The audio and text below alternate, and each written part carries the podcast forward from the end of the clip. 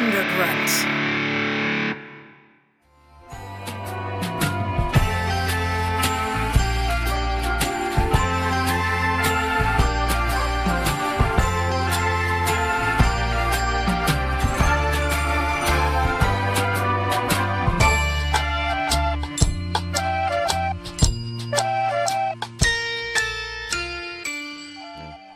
Well, let's let's get started. Cool. I'm John. I'm Ron. He thinks he's Ronald. Yeah, I I'm was like, Steve. "Oh." I'm Steve. I'm Mike Finazzo. Oh, what's that? Wait, a- wait a second. Oh no! I've got the wrong podcast. That's exciting. It's very exciting. You guys, welcome to episode 160 of Movie Schmovie. Uh, if your ears are working, you did hear a fourth guest here tonight. Yes. Uh, who is. Well, I know I'm very excited to have you here, Mike. Uh, we just met tonight, but Yeah, yeah. you were kind enough to let me and the guys here had seen it prior to, to check out your, your film Wits End, which we're going to talk about a little bit. But uh, but welcome Oh, to thank- Movie Schmovie. I love the show, so thank you guys. Man, that makes me Who feel paid you good. to say that? you know Ronald the best. Did you fucking pay him? No, you know what's weird? The first episode I listened to, Ronald wasn't on, and I didn't know you were on the show until like the second Really? episode I listened to. the first episode I listened to it was because I listened to it because my friend Chris LaMartina was on the Oh, show. yeah. and I think it was just you two. And so yeah, I listened to that With Melissa as well. Right, Yeah, right, yeah, yeah, his yeah, right. wife, and uh, yeah. So I was like, oh, like, uh, it was like you, John. I was like, you're really thoughtful in the way you talk about movies and stuff, and I just enjoyed listening to the show. And I was like, let's listen to another episode. and then I just have a habit of I always skip the first few minutes of podcast Yeah. episodes mm-hmm. because I don't like ads or intros. Good news, we don't have any ads. You're We don't, welcome. we don't really So- do intros either. so I started off listening to like another episode. I was like, why does that voice like sound so familiar? You got that voice. and I don't pay attention to like social media like barely at all. So like I didn't even know Ronald, who's my friend that I've known for years, had a podcast. And uh, no, so I was like pleasantly surprised that like uh, one that like there's a really good Ah, podcast cool. about movies and that my friends on it. And yeah, you guys are awesome. So Thanks, I'm man. glad to be here. Thanks, man. I, it feels good to, I think, for one, you do stand up. I do stand up. You do more stand up than I do, but we both do stand up, and you're creating shit. And it's it's amazing to kind of see it happen and Oh, thanks, unfold buddy. the way that it is, and, and it's of quality, and that's cool too. And Thanks, man. it's dope, man. so we actually talked about Wits End, Mike's film, a few episodes ago. Yeah. Yeah. Um, and now that we've all seen it, I don't think we've actually talked about it since Steve had had seen it. no, maybe briefly, but But I know that we all really responded to the sort of emotional arc of the movie. And and not to say that we were surprised that it got us but you know you watch an indie film or a Right, film that your friend made and you're kind of expecting like I'm going to laugh at a few things and it's not going to be out of focus and the, the performers are going to remember their lines and I'm going to be impressed that it's just a movie. It got Right, to and I mean that with Yeah. all like uh, No, no, I- I- I sincerity and optimism. If. I say hey man that's awesome I mean like you made something. We talk Yeah, about it all the all the time, on here but making something is so much more involved and you put so much of your heart and soul into that but to actually see a movie that does something to me that I mean, it's rare that a movie does it, where you actually get that little charge of surprise when you see what a movie's actually doing. And Wits End definitely had that kind of emotional punch to it. So, Oh, thanks, so to me, that's a that's a real accomplishment. You know, to get a cynic uh, Right, right, right. to feel something. I, I appreciate that. I think a lot of people are just surprised that it's not that. I, like I've shown it to, just because it's like I'm a I do stand up and have a lot of friends in the movie that do stand up. so I think people expect it to be like an out and out comedy, and it's not. Mm-hmm. So I think the fact that like it does try to make you feel something is like a little weird for some people. So I'm really glad you guys responded to that. because I feel like the first time I showed it to you, because I sent you a rough cut, Ronald, before Yeah. it was finished, and like you told me, you're like, I was watching it. And then I had to watch it a second time because I was like, "What the fuck is this?" Like because I was expecting you. So you told me you were expecting a comedy. Yeah, yeah, so, I was, and that's yeah. that's kind of like a reaction I got a few times. Has Like, anyone come up to you and said, "I saw your film. I'm so sorry." Yeah, I, I've, I've I've gotten a few. Is everything okay at homes? Uh, but uh, but yeah, I've, so far it, like the reactions have been like really positive. So that's been nice. And I, can, can we like step back a little bit? I Mm-hmm. kind of want to just know a little bit more. Uh, having just met you, Mm-hmm. uh, like what was what was the process of this film? Like when did you start the idea? When did you come up with the idea? Like Right, right. what kind of a learning process was it for you? Uh, well, I've like always wanted to make movies, and I made like a long like student film, what what I call my student film, like before I started doing stand up. Mm-hmm. And then like I started doing comedy, and like that almost like became like a six year detour for Oh, making okay. movies because like I ended up like doing stand up on the road a lot, like kind of like in the movie. Like a lot of the the shitty cities the guy performs in the movies. I've done all those. Um, so like that kind of took away from ma- like time to make movies and stuff. So. Sure. Like I finally got to like a place like last year where it was like I really miss making movies and like that's like what I really want to do with like my life. So like I finally like was like let's do it and I I kind of like wanted to start with like what do I have access to? Sure. Um, so like I, I started thinking about that before I wrote it in terms of like because I think a lot of like indie movies like paint themselves in corners where it's like let's make a movie in a spaceship and then you have no money to do that. So I was like, all right, I know I have access to like comedians and a comedy club, so like let's start there. And that was March of last year Oh wow. that I wrote it, like or thought of the idea, and then I had like a like mini tour doing stand up in May, so that's when I focused on. It was like, all right, I'm gonna write this while I'm on the road, and like I finished like the. 40 page outline we shot with like in that month um, and then we were shooting in summer and uh, just showed it to an audience for the first time in february so it was a pretty quick turnaround That's like as far as like movies go Yeah, I didn't know. I didn't know the window was that. yeah you were one of the first people i showed it to like that was like a rough cut like You're you know, really so- important, Ronald. yeah Oh, that that is so you didn't flattering. know it before, you do now. yeah. Well, let me ask you this, because there's a there's a good balance of authenticity and uh, there's a monotony to kind of being on the road and doing shitty shows. How'd you balance kind of showing that monotony without making the movie boring and still moving the story forward? Because it, it you have to convey the monotony of right. sort of the road stuff and Right. but still keep it going and, and it, it was done in a really good way. So I was wondering oh, I how it, appreciate that. I, yeah, for me, it was about um, like I wanted to tell a story about the guy, and like stand up was like separately. Like Mm-hmm. the stand up part of the movie really comes out of like that's just what I know about. So like that's his job, and it could have Mm-hmm. really been any other job. Like that's actually what I'm really proud about in the movie. Is like I feel like a lot of movies about comedians or artists, which I think we'll talk about Yeah. later in this episode. Like it's the, that's the focus of the movie, and like to me, it's like for this story, it was like no, it's the focus on this guy and the situation he's in and like stand up's just kind of like any other job. So like yeah i kind of wanted to fit that in there that way. Um and yeah just kind of like show like the monotony of like like taking the piss out of like deglorifying like any other job. Like to me i wanted to make it like comedian could have been paper salesman in Sure. that movie. Right, right. um so yeah just kind of like trying to like balance that and the relationship in the movie and um yeah like the story we're telling like it's kind of like a fine balance but like that was just like what i tried to focus on was like the guy first and what's interesting to his story and Right, kind of how stand up works around that Okay. Cool. So you were saying um, that it was a 40 page outline. Does that mean a lot of the dialogue was improvised?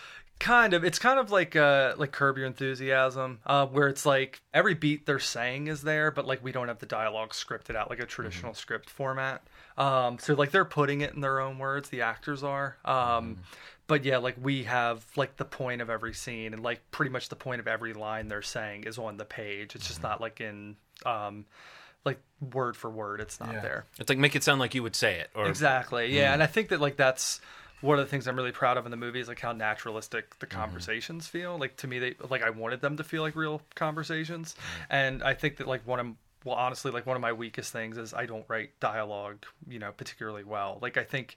um when I've tried to write scripts in the past, all the characters sound like me, and I wanted to, and I nobody wants to watch that movie. It's called the, the you've, you've got Joss Whedon disease. Exactly. Yeah. Right, right. And well, there's some people that do that, you know, really. no, no, I like yeah. Joss Whedon, but he definitely everybody is a is a wisecracker Exactly. Or- with a or Sor- vocabulary. or yeah. Sorkin, Yeah.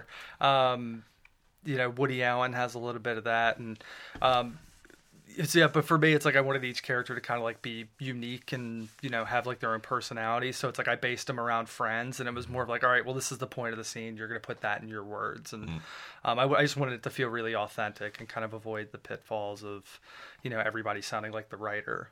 Well, how much of that was Jason Weems, who plays the lead? How much? Because I mean, he's he's a stand-up Mm-hmm. as well, and he's. I would imagine that the life experiences you were pulling from to, you know, to create the film, were similar to ones he's been Right. through. Was that just a real calculated decision that you knew you needed not just an actor but an actual comic to play that part? And how much of that was him, and how much of that was the character you created on the page? Um, all the above, really. Like, I think that, um, well, one, like, I wanted to, like, when I was like thinking of who could play that part, um, I wanted to make I wanted to make the the character different that I've seen stand ups be in movies before.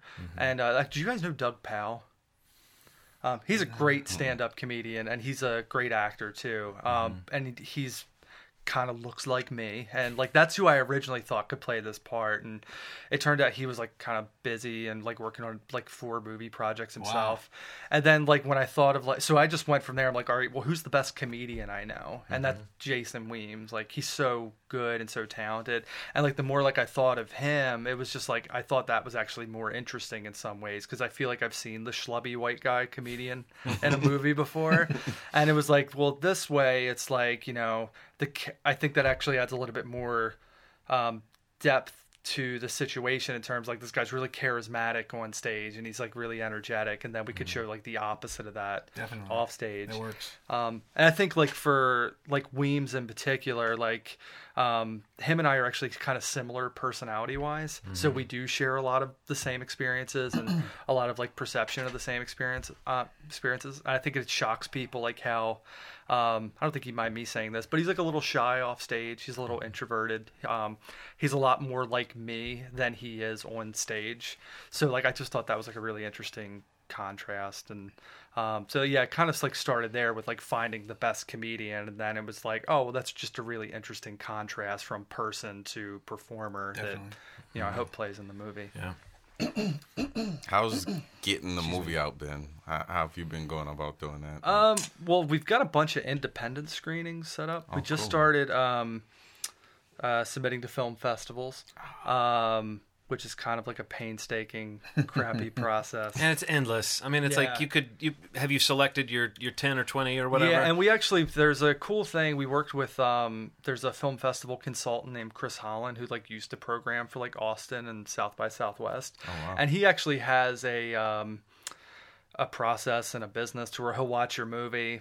He'll figure out your goal, like you'll tell him what your goals for the movie, and he basically helps you figure out what's the best festivals and Wow. um, for the for the flick. And so we worked with him, and he gave us some suggestions. There were some ones that we had um, that we just want to you know apply to. They're like milestones for us, but something that's actually really cool that um, I'm not supposed to talk about now, but I'll share with you guys because I think Oh. it'll uh, I think it'll be uh, official by the time this airs. This is this going to be out like in a week or so? Or uh, it'll be a week from Friday. Awesome. So we should be good by then. So we did not get into the Maryland Film Festival, um, like That's every other local movie that's ever applied there. oh, yeah, wow. Um, so yeah. uh, so a few other filmmakers who I think a few of us are friends with, uh, like Bob Rose, Yeah.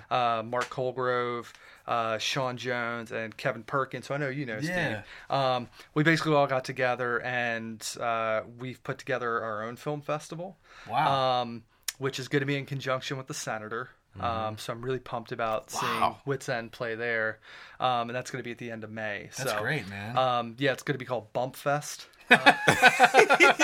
Uh, Baltimore like. Baltimore Underground Motion Picture Festival. Wow. That's great, dude. But um, yeah, it's going to be actually, and we're hoping to, and the senator sounds really pumped about doing it every year. So, um, yeah, hopefully it's just going to be a forum for local filmmakers to show movies. Um, That's wonderful. And to anyone who's not local, the Senator is sort of our local old movie house. You Yeah, know, yeah. I think It's most yeah, it's towns a have mecca. have one, whether it's being kept up or not. But Yeah, the Senator is definitely the the you know the kind of landmark. theater.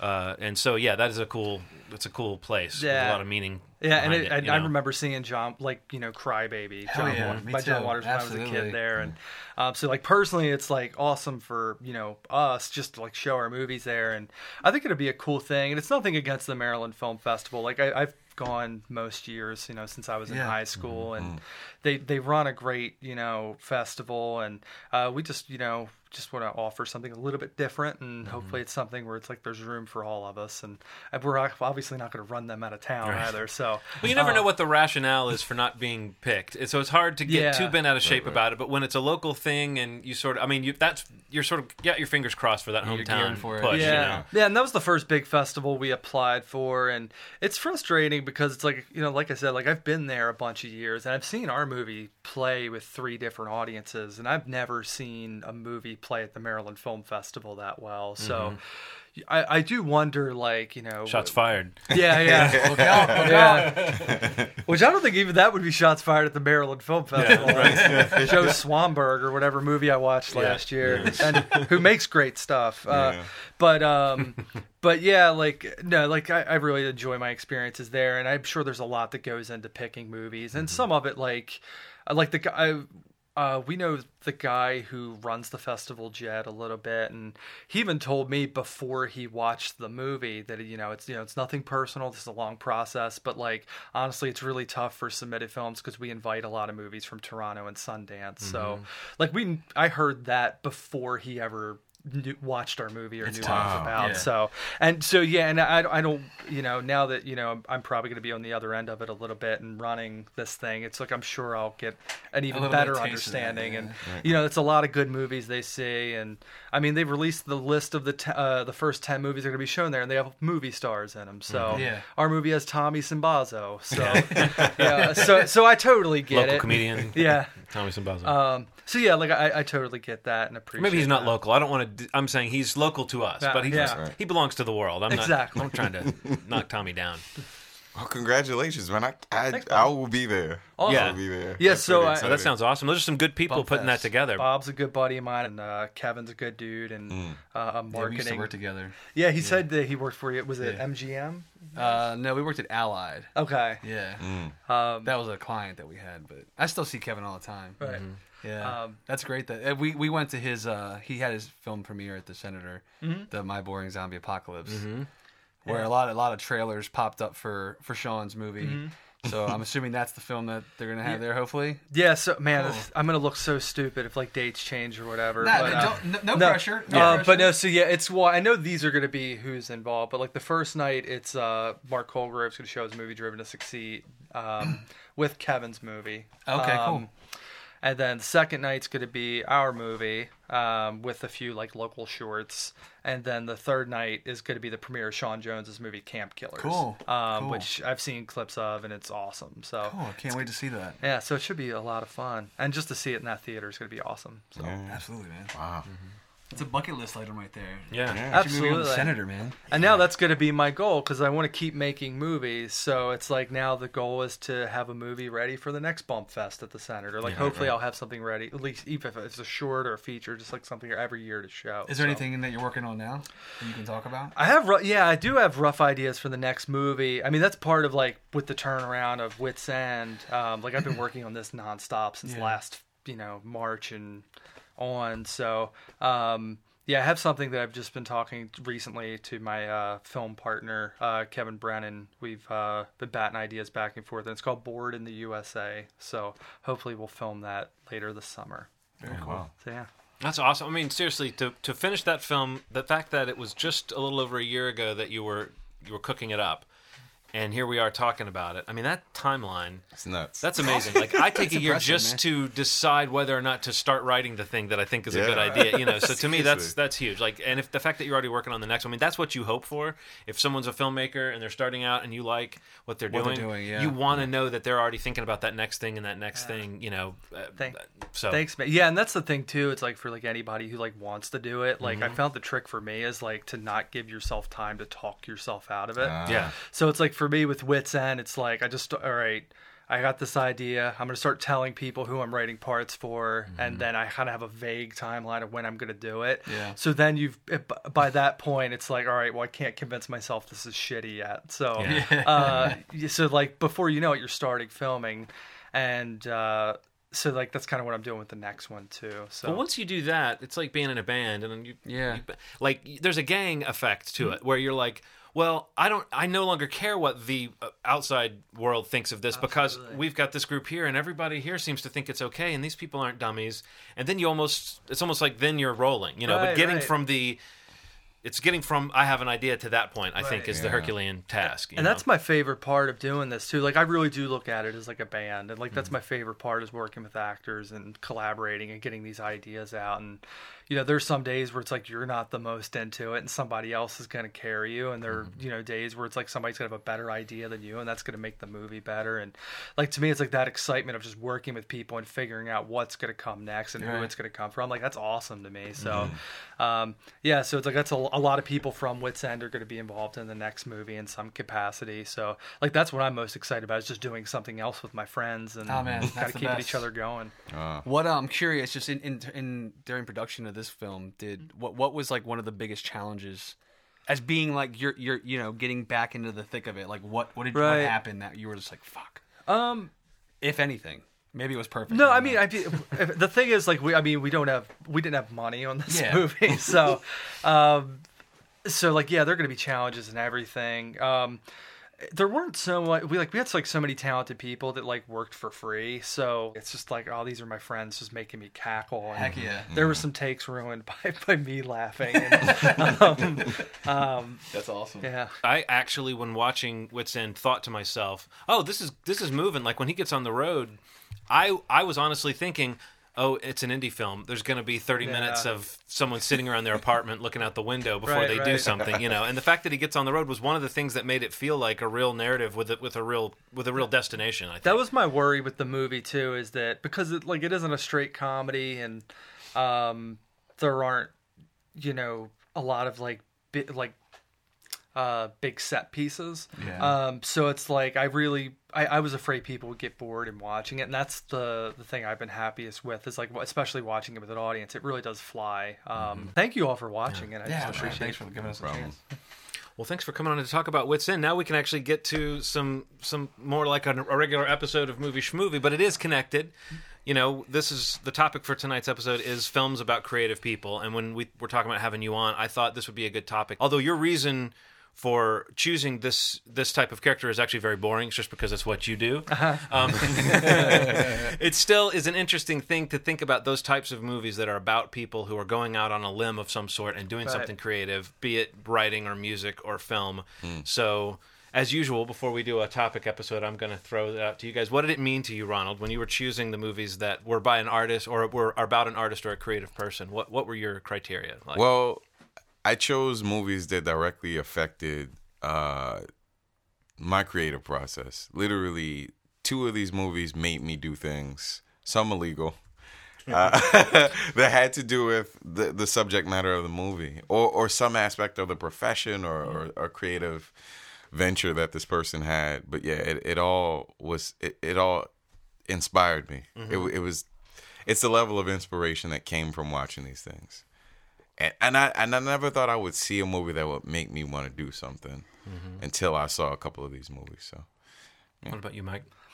Uh, well, there are a few things. One, it's a lot of what Ronald said too. It's like, especially growing up, there was a lot of movies where it's like, man, that makes makes me want to go out there and be in a band or like do something in the movie where you relate so much to. It's like, oh, I want to be part of that. So there's definitely a level of that. I also picked a lot of movies that influenced the movie Wits End. Um, Just because I thought that was you know a tie-in, and also just that are my favorite movies. So yeah, there's a lot of uh, a lot of like personal favorites, and I have a few that. Uh, maybe aren't like typical choices that I just hope people see, and you know, so I want to bring those up as well. Cool. What about you, Steve?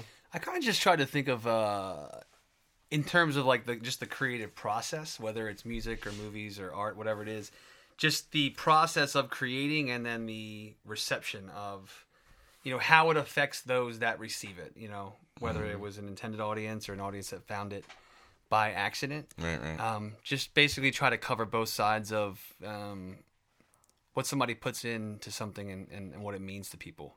So I tried to cover both sides of that spectrum.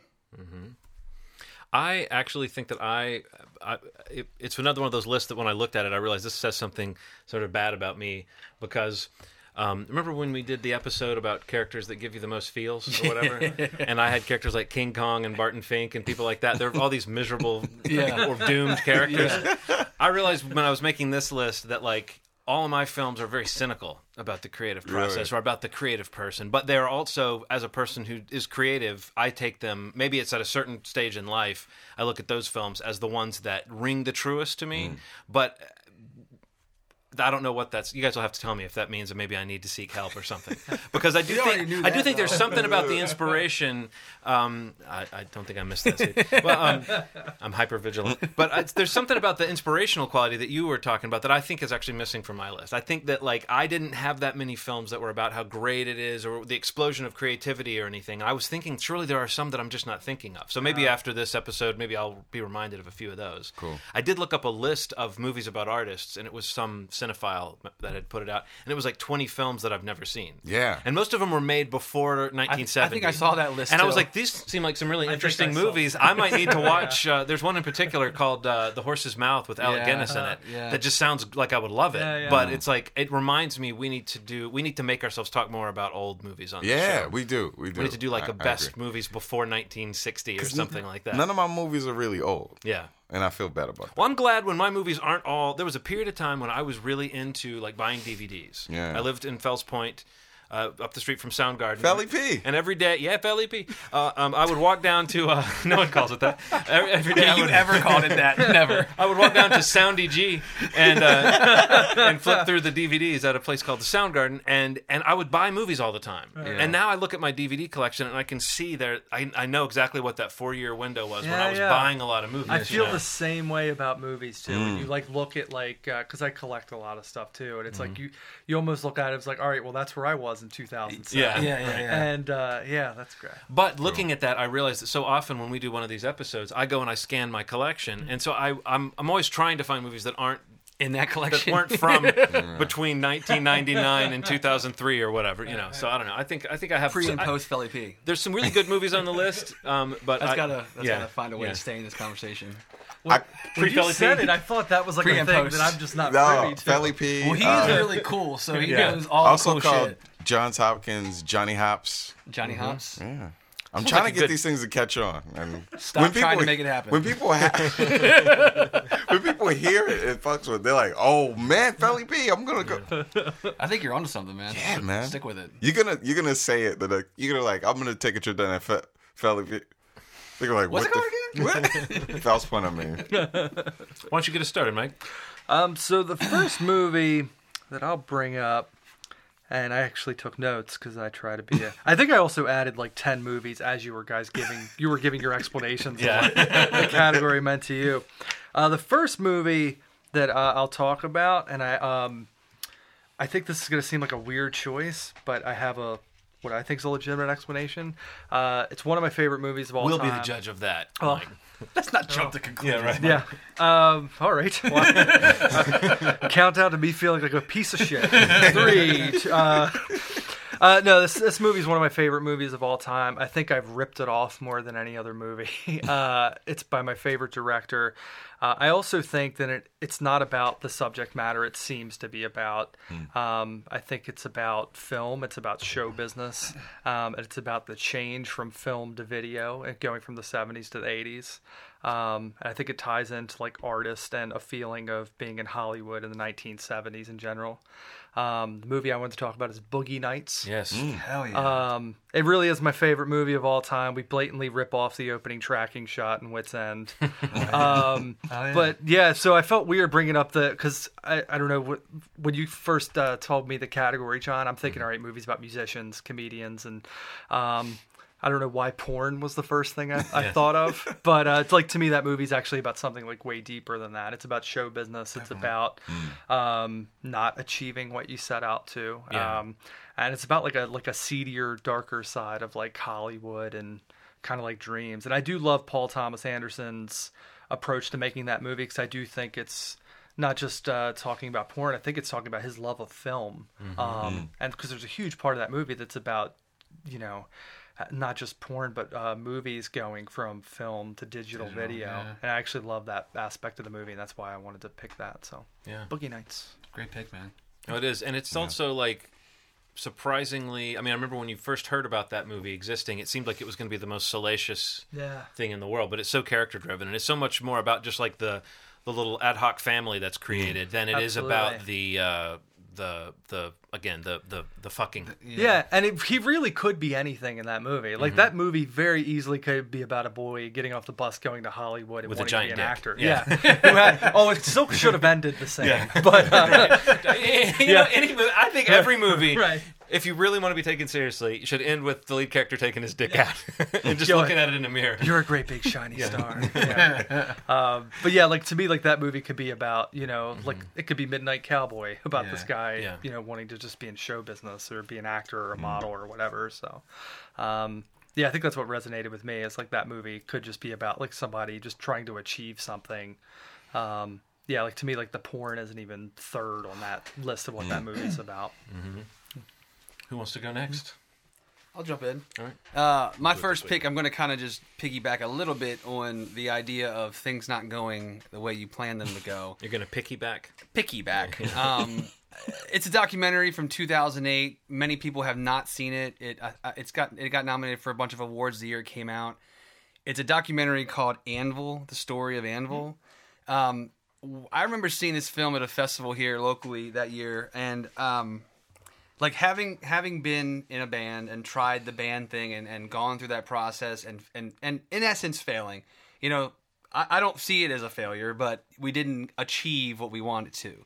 This this this documentary follows this band from i think they're canadian um, who basically was on the verge of blowing up in the early 80s along with a lot of the metal bands like Scorpion and White uh, Whitesnake and like Bon Jovi or something like that. And it's all centered around this big metal festival that they played in Japan uh, in that year, where like every band involved like basically went off and became huge, and like except for them. And it just basically follows these guys who, like, over the years since then, have still tried to have a band, tried to make it successful. Didn't they work as like catering, delivering guys, uh, delivering food to like schools and things like that. And one day, they, they've always been trying to still have the band. It just, you know, they play like little clubs and nobody's there. They play like weddings and things like that. But it all kicks off when this like a, a fan, um, I, f- I forget if she's in like Germany or Russia, I forget where she's at, but basically contacts them and just says that you know she's put together this tour. This, this tour is like a reunion. You guys got to do this tour, and they, and she becomes their manager, and it just follows them like through this reignition of like this passion that never died through like a second chance at, at, Wow. at getting something that on the grand scale of the music world really genuinely means nothing you know but to them to these two guys that it kind of is centered around the two guys that kind of started the band it means like everything and and to see them go up and down to see shows where there's liter- literally two people there and they're like sitting in a chair watching this metal band play and you know seeing them miss buses miss trains to get to these shows it just like reminded me so much of like how much effort goes in to not only making something but then getting it out there. And uh and it kind of ends on a really positive like really inspiring note that you know kind of brings the movie full circle from where it starts with this big concert in japan. And uh, I just remember being like touched emotionally immensely when, when I watched this film. And this is in the process of like when my band was still going. You know, when this came out, my band was still kind of doing pretty well. Hmm. And it just kind of hit me like again, kind of gave me a dose of reality of like this was a band that should have had everything. You know, and throughout the entire film, they never like they never refused to acknowledge that like maybe their songs weren't that great. You know, they th- they think their music was good, but they Right. never don't say or they never say like, but our songs are better than Bon Jovi or like mm-hmm. you know they know that like they, they maybe didn't get it, but they don't accept that like they still can't. Right. And that that drive, that motivation, like just completely inspired me when I saw it. And like the way the movie ends just like got me so hard in the chest, in the feels.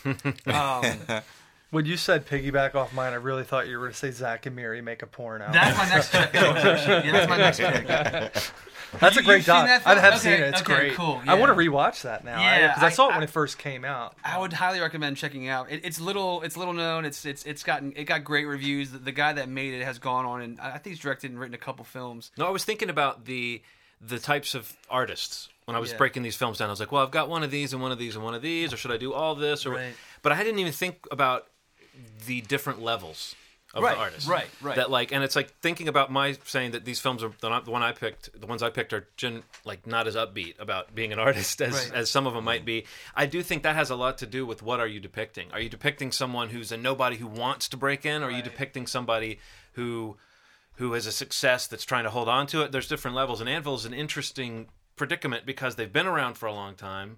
They know people. Like you know what I mean? Like Yeah. it's it's it's it. It's one of those things where you go, "Why have I never heard of Anvil?" And then you watch the movie and you go, "Well, I guess I kind of know why I haven't heard of them." But it does kind of then dawn on you, God, there's a there's a thousand Anvils out there, you know. Absolutely. Yeah, yeah. And you know, that's- that's- and bands at my level, bands at your level. Clearly, if you've been doing something for twenty or thirty years, it's hard not to compare yourself to other people that that have ascended in that time. You know, Absolutely. Like I guess what I'm saying is, I always think about how, how old can you be and have an overnight success at something. And I think right now, writing a book is my best bet because I think you can be you can be like old as fuck on a book jacket. and No one's going to say Right, right. you can still be an overnight success at that point. You That's know? true. That's but I think that rock. I, the fact that I called it rock just shows how it passed me Oh, by, John. right? the, the unique thing about this, like about the, the subject, like the, the band Anvil, is that you know they were on that like on that cusp, like they they mm-hmm. almost had it, you know, but they were there long enough that like there's tons of people being interviewed throughout the film who are like some see as like metal gods like Metallica and Megadeth and Iron Maiden bands in there talking mm. about this band that influenced them. That mm-hmm. no one knows about, you know, and it's just crazy to think about. That's the way this this cycle can work. That like they almost made it and they just mm-hmm. didn't. But it's it's a really great documentary if you haven't seen it, so I'd definitely check it out. That's really great. yeah, It's also got a great, kind of a funny name, Anvil. The story of Anvil. yeah, and a really and a really great soundtrack if you want to listen to Anvil. Well, piggybacking, picky, piggybacking off of off of your thing, which is a documentary. Can we, this all be one big piggyback? If we, let's see if see if you can piggyback off of what I lay down here. But um, I chose a movie from 1999, a documentary called American Movie, Oh, I love great, it. great. So good. which is, you know, I I dug back into it. It's been years since I've watched it, but Mark Borchardt is such a compelling character. Mm. And he's such a passionate character, but it's also pretty clear from the movie that he's kind of ruining his life in a lot of ways or making his life about this thing that maybe kind of to what we were just saying like who knows what his work would really be he's like an Yeah, yeah. auteur he wants to be an auteur he's like a heartland guy not a guy who headed to LA or New York to do his thing stayed there Wisconsin, right? Yeah. Yeah, yeah. And he um he uh you know he has like a passion project called northwestern that he wants to make that really from his description in the film of what he wants to make it seems to me like it would be one of the last films i would ever go see even if it were made really well. If someone said it's a searing drama about people that are down on their luck you know and it's like i would be like all right i don't know if i need to see that. But then uh, I always want to call it Coven because that's the way the word should be pronounced. Right, but the horror film that he's he made, which he says is called Coven, because Coven sounds Coven rhymes with oven. It sounds stupid. so he calls it Coven.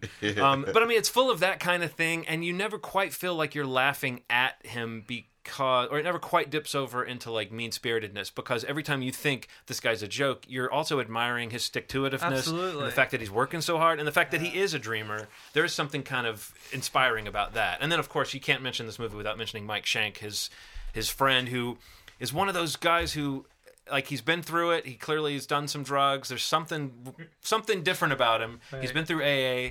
He seems to have put his life back together, but he also seems to be like a smart and thoughtful guy. You know, I don't know. yeah. They're interesting characters, and their friendship kind of fuels the film. But as the movie goes along, you really do see Mark Borchardt being sort of abusive and aggressive with his family, and you see all of his problems. And there's a scene where that I always think of where he's staying up all night editing. His kids are there, like camping out in the editing room all night. Like their their weekend with daddy is camping out in an editing room while he sits there working Right, on his movie. And it's like that is everything that's great and horrible about the creative person right there. Yeah. You know, the mm. fact that like they may look back on this as an experience. And I think about it with my own son sometimes. Like is he going to remember dad was so boring he was always at his desk or is he going to remember dad was always working hard on Yeah, something yeah. that he cared mm. about you know so in that sense it's hard not to be inspired by mark borchardt even as you you recognize that the movie does show maybe this is a dream that isn't worth putting all these people that care about you putting their lives into it Right. as well but You know what Yeah. the great thing about that character, well, about the guy, not he's not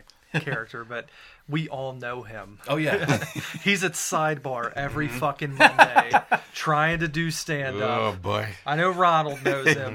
There's probably five of him, but uh, but no, anybody's like ever done something creative like knows that guy or has been that guy. Yeah. Like, Right, uh, but yeah, it's like it's hard not to admire him in some ways, and um, but yeah, I also uh, yeah, I, I don't know why this sticks out in my head, and this is not going to be funny, but I remember the like his dad ADRing a lion in the movie, and he's like, "It's all right, it's okay." It's something to live for. Yeah. Jesus told me so. And I think I like quote that like in my everyday life. God, you saying that you're so right. Just the rhythm of that and the Yeah. sound, the way he delivers it and everything. Yeah. No, One of my favorite documentaries, Oh, not yeah. just um, in terms of like having to do with creative people. That's a great Mm. one. I feel like it sort of, if it didn't start it, it kind of jump started the current genre of find your find your weirdo documentarian, and you've got a good Sundance film. You know what I mean? Yeah, Like, yeah. So the question is, does that documentary hurt that person or help them? You know, I don't know. I don't know. Good question. yeah, Uh, oh, it's it's your turn. yeah. Wake up. I'm awake. I'm awake. Oh, okay. So this this movie was super important to me for a bunch of reasons. Um, I think a lot of the times as a creative person, um, you have ideas of who you are. Like especially if you're the most passionate about it. So like as a musician, you're a musician, and you see yourself as that. And sometimes stepping outside of that and becoming something else is is really hard. Um, I had a T-shirt line um, that did really well for you know for the period of time that I was doing it, and it fell through because of a business venture with a friend that I didn't get along with. After a while, Right. Got into a bad car accident. I was kind of done. I didn't think that I I had a creative bone in my body after that point, right? So I see exit through the gift shop while I'm working at Apple Oh yeah. and uh, I meet up with a friend, and we decide that we're just gonna put shit up. And I had all these ideas because I made T-shirts. I was gonna, I was gonna put shit up. We were gonna go to like uh, trailer parks and go on top of buildings and put stuff up on the sides of highways and stuff like that. And it became a fucking obsession for like six months of intense running from the police making wheat wheat paste and putting stuff up because of this movie and um Banksy Banksy for a very long time was like this amazing mystery person. What who the fuck is he? What does he look like? He puts this out and especially if you you knew about Banksy, this was like even more incredible cuz nobody knew anything about him. And he's actually in it, but his his voice is all blurred, his face is covered and Shepard Fairey's in it and he's following this dude that starts off as kind of like a audio video file that he's just really obsessed with capturing every part, part of his life and he becomes a pop culture icon but the worst form of one Yeah. the shittiest version of pop art that you can ever imagine and i loved it i loved every bit of it i don't know how much of it was real Yeah, how much of that is just a big prank or yeah, what? I don't know how Right. much of it was a prank, but it did something for me, and it it it inspired the idea that like you don't have to be one thing, you can be a million things. You can come back to something, but that movie changed my life, man. And mm. and and and it was weird because it could have. I watched a bunch of stuff that was about creating at that time, but something about this movie hit me super hard, mm-hmm. and I was like, I can do anything. I can be like this dude. He was. He was delusional, and I think it takes a level of delusion Absolutely. Was it Mr. Brainwash? Was that his name? brainwash. It takes a level of craziness to like get up and say, "Oh, I want to I want to start talking into a mic about movies. I want to create some music. I want to talk on stage." It's fucking insane what it takes for you to get up and do it. It takes like even that guy who was like, "You're right." He's trying to imitate, Yeah. and then he's like not really doing all the work at the end. Yeah. But it's like it's still it's even that to to get up off your ass and to do it. Like you have to have a certain amount of drive, and you Yeah. have to have a certain amount of I don't I don't care what people think of me because if you know I could never be that guy even as a joke because I'd be too worried about like what are people going to say. I don't want to ruin my reputation, but I love the way that you know people who just don't give a shit about that stuff. Like Yeah. you know. It's just like I'm gonna I'm gonna put a gun on Mickey Mouse's hand, and that's gonna be all right. Like that, it was hilarious, but it, it's something pretty amazing about a person that just gets up, and and in the, and and not even in an insulting way. And you you guys have probably all dealt with it. You get off stage, and somebody's like, "I could do that." You're like, "Fuck, fuck, fuck you." But the people that actually do it, that mm-hmm. actually say I can do that and they do it are very different than the people because it's insulting when somebody says it to you like I can play just like you play. Mm-hmm. But for somebody to say I want to become a comedian, I want to become a musician, I want to do podcasting means that you're doing something and there's something kind of beautiful about that. And that's what that movie did for me. It was the first movie that I saw. It was like I can do that and I'm gonna do it. Mm-hmm. And then I didn't realize how much of a legal situation it become because I ran so much. There was like I, so many alleys, but it was it was so fun. In the moment, I was felt like my eyes were gonna pop out of my head. My heart was racing, and I forgot uh, how good it felt to just do something. Yeah. No matter how ridiculous it was, it was ridiculous. I couldn't do that forever, but just to do it, That's awesome. yeah. That's that's my first pick. All right.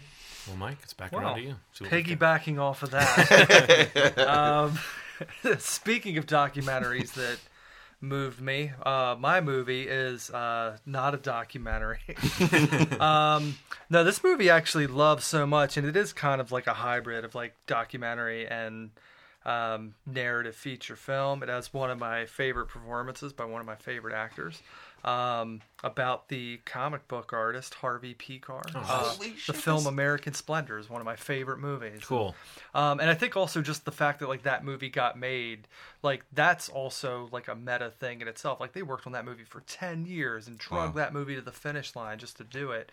And like to me, like that's actually so fitting for like a guy who, you know, did his art forever and never, no one ever saw it or no one appreciated it. And I think that actually lends to what you were talking about earlier, John, is like the cynical view of Yeah. getting your art out there. And that movie means a lot to me um, on just a few different levels of worried about you know whenever you create something you worried you're worried about being that guy uh, but also just I, I just think as a uh, as a movie like it's an amazing achievement and I love that movie so much Yeah, Uh, that's Paul Giamatti's. Like, I mean, I guess outside of maybe Sideways, Yeah. those are the two movies where he doesn't play a total creepazoid. Yeah, you It's know. he's great in Cinderella Man too Oh, I haven't I actually seen that, really like actually. him in that movie um, No, I love Paul Giamatti, but he just Yeah. it's like it seems like he gets the call when they're like, we need somebody, we need to, someone to play a revolting asshole. he's you know. de- Pig Vomit is definitely a type yeah, right. Um, but yeah, I think especially like it kind of lends to uh, you know like Anvil or even like uh, um, like what you were saying with American Movie, John. It's like again like with Harvey Pekar. I feel like we all know that guy, Yeah. and I Yeah. think that that's kind of like uh, that's my favorite stuff to pick out in movies is to go, oh, you know, I know him or I've been him at a certain point, or I'm afraid I'm going to be him. And I find that movie painfully you know relatable, but just like such a great achievement that the movie got finished and is you know so original and unique and um, I think it's also tough because it's uh, it's a it, it's a biopic, and Mm-hmm. I think it's so hard to do it without doing a typical like cradle to grave story. And I think that movie's told in such a unique way, and Totally. I love that movie. he is such an unlikely person to be to be the focus of a movie, but even to be a, a guy who writes comic books. You know, like that's a great example of just all you have to do is decide your story is worth telling. You know. Yeah, absolutely. it's actually one of my picks, so I can erase. Was it really? Yeah. Yeah, seriously. One of my picks. I'm gonna erase the shit out of it, and I can pick another one now. Right. Yeah, I thought we might repeat at certain points, and I did not think that one would be the one. Yeah, I So, love that awesome. movie. It's it's it's a really. I've never seen a story like that before, and it's done really well. Mm. Yeah, I got. I opened up for Judah Friedlander, who plays like his friend Oh, in yeah. the movie, Yeah. and it took me every like ounce of energy just not to be like, just save Revenge of the Nerds. Oh god, he's so Yeah. good in that. I mean, Yeah, he's, he's he's, always pretty good, but like that was like a Yeah. really great performance. Yeah. And, and I remember that guy from all the MTV Yeah, ads yeah. and stuff too. such a good like subtle character actor Yeah. Mm. performance like he really embodied that dude and like Mm-hmm. i didn't even realize and i knew him as a stand-up and like didn't realize that was him and like watching the movie until um like after like uh he's so good in that movie I, it makes me think why he didn't get like more of those parts Yeah, because I think most people that saw that film came away talking about how, how good he was. a little sidebar: any any interesting open for this person, open for that person stories? Anything that stands out as like a oh um either really good or really bad, or whatever you would want to. the one say? the, the one that was bad that i'll s- uh, i've said it on stage so i'll say it here um I opened up for Dustin Diamond from Saved by the Bell, Wow. This Can't go anywhere good. yeah, um, You don't want you don't want that guy mad at you. oh yeah. Well, that was the thing. So I think he just got- carries like a switchblade Yeah, or something. he just got arrested recently, so Yeah. everybody started posting that on my Facebook. like, I'm gonna like bake him a cake with a file in it or something. um, like, is it okay? Have you kept in touch with Screech? um, but no, that was. Uh, I- I'll just be honest, not good at comedy. Yeah. Uh, but I've.